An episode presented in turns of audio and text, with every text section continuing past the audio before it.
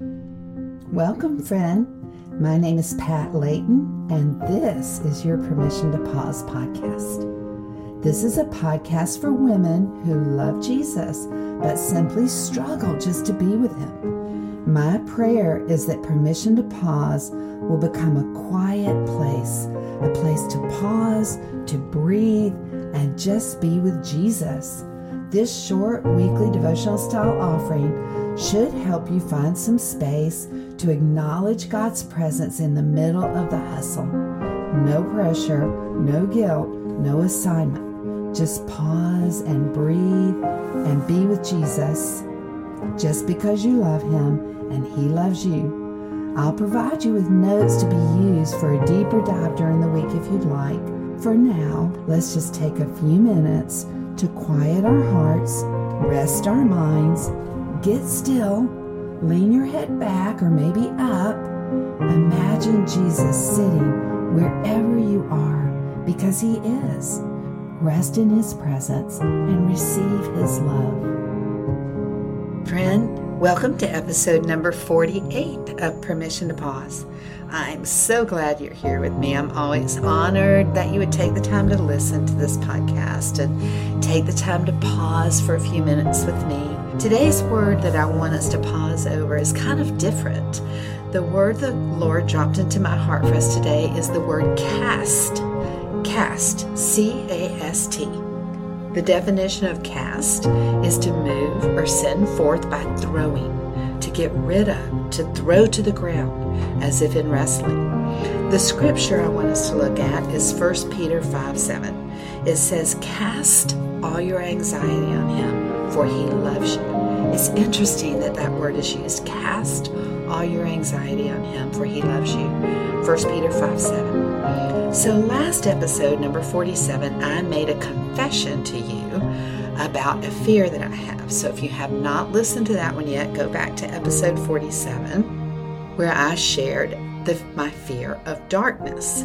I told you about my two beautiful Great Pyrenees puppies. I call them puppies, but actually they're a year old now and they weigh about a hundred pounds apiece.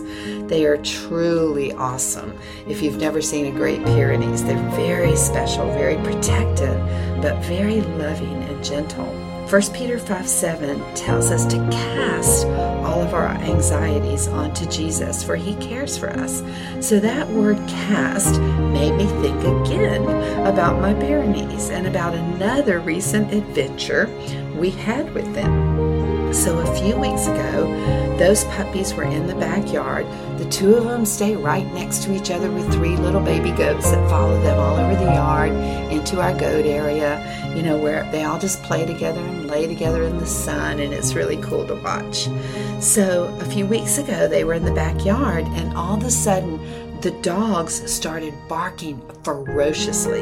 It was obvious that there was something going on. So I could see from the kitchen window that they had spotted something in the yard. I could see that it was black and it was something that was sitting in front of them in the yard. So you might be guessing ahead of me, but as I walked out on my deck to see what was going on that was making them so crazy, I saw that it was a huge snake.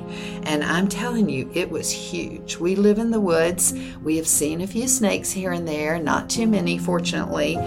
But this one was huge. It was coiled up and its head was ready to strike my puppies.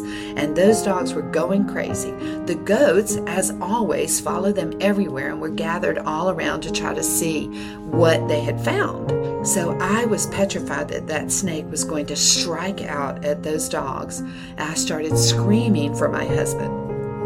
My husband has this freakish weird thing. He actually passed it on to our sons about snakes, where he enjoys capturing them and identifying them when appropriate. He feels so confident about his knowledge of snakes, he feels confident about when to approach them and when not to. So he boldly approached this snake and stepped on his head. Actually, stepped in the middle of its body first. The snake jumped up, which made me freak out. He reached down and picked up that demon with his bare hands. And by looking him, by looking at a snake in the eyes, my husband learned has learned to identify the snake and he can tell that if it has round eyes apparently it's a good snake and if it has slanted eyes it's a bad snake. So i actually captured this on my phone and i posted it on an instagram reel but i took it off really quickly because i was so embarrassed at how i was squealing and screaming and crying and acting like a wild woman and he was so bravely my marine calmly taking hold of that snake with his bare hands. So he held the snake up as high as his head. Now, my husband is about six foot one, and the snake was beyond his head length. So, this was a huge snake.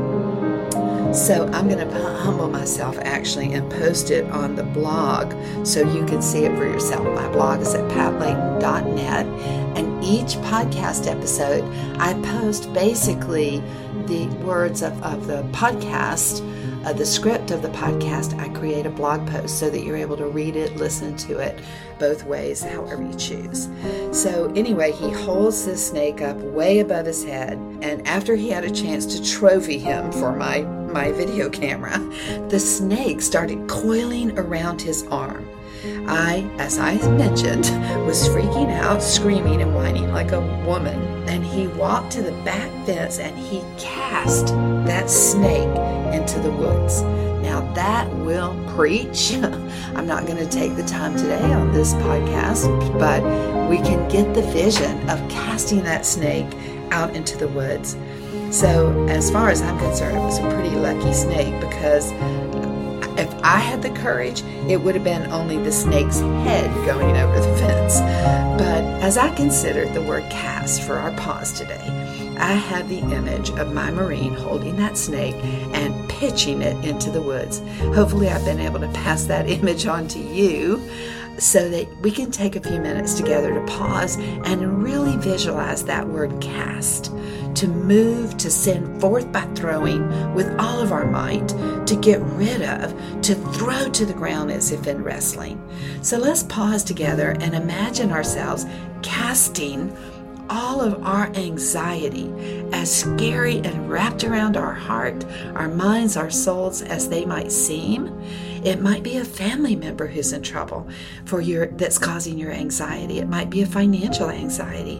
I don't know the timing of when you're listening to this podcast, but we have just recently walked together a hurricane in the south where I had two sons located in Florida, and one of them was in Punta Gorda where the category 5 hurricane hit landfall. So the potential for anxiety is everywhere for us. Again, last episode, we talked about the gradual shift from light to dark. So let's pause together right now and cast our anxiety onto Jesus who cares for us. He is able to manage it, He's able to control it, He's able to settle it, He's able to heal it, He's able to restore it, He is able to make provision for it. We are able to cast our anxiety on Him. Lord Jesus, thank you, Lord that we can cast our fears on you. We can cast our pain on you. We can cast our confusion upon you, Lord. You care for us, and you are able to contend with that which contends with us in Jesus' name. Thank you, friend, for joining me for a few minutes of pause as we cast our anxiety out unto the Lord who cares for us. I pray that you be blessed this week or in the next couple of weeks if you kind of binge podcasts like I do until the space opens up for you and we're together again. Thank you for joining me. I hope the podcast blesses you. I'd love to hear from you through my website at patlayton.net. I pray that you will go there. You'll take a look at the blog post where hopefully I'll be able to post that little video for you. You can also sign up on my email list while you're on my website. I do not send out a weekly email. I try to send them out maybe once a month or if I have something special to share with you. But I'd love to have you on my mailing list so that we can continue our friendship that way. So be blessed in Jesus' name, and I'll see you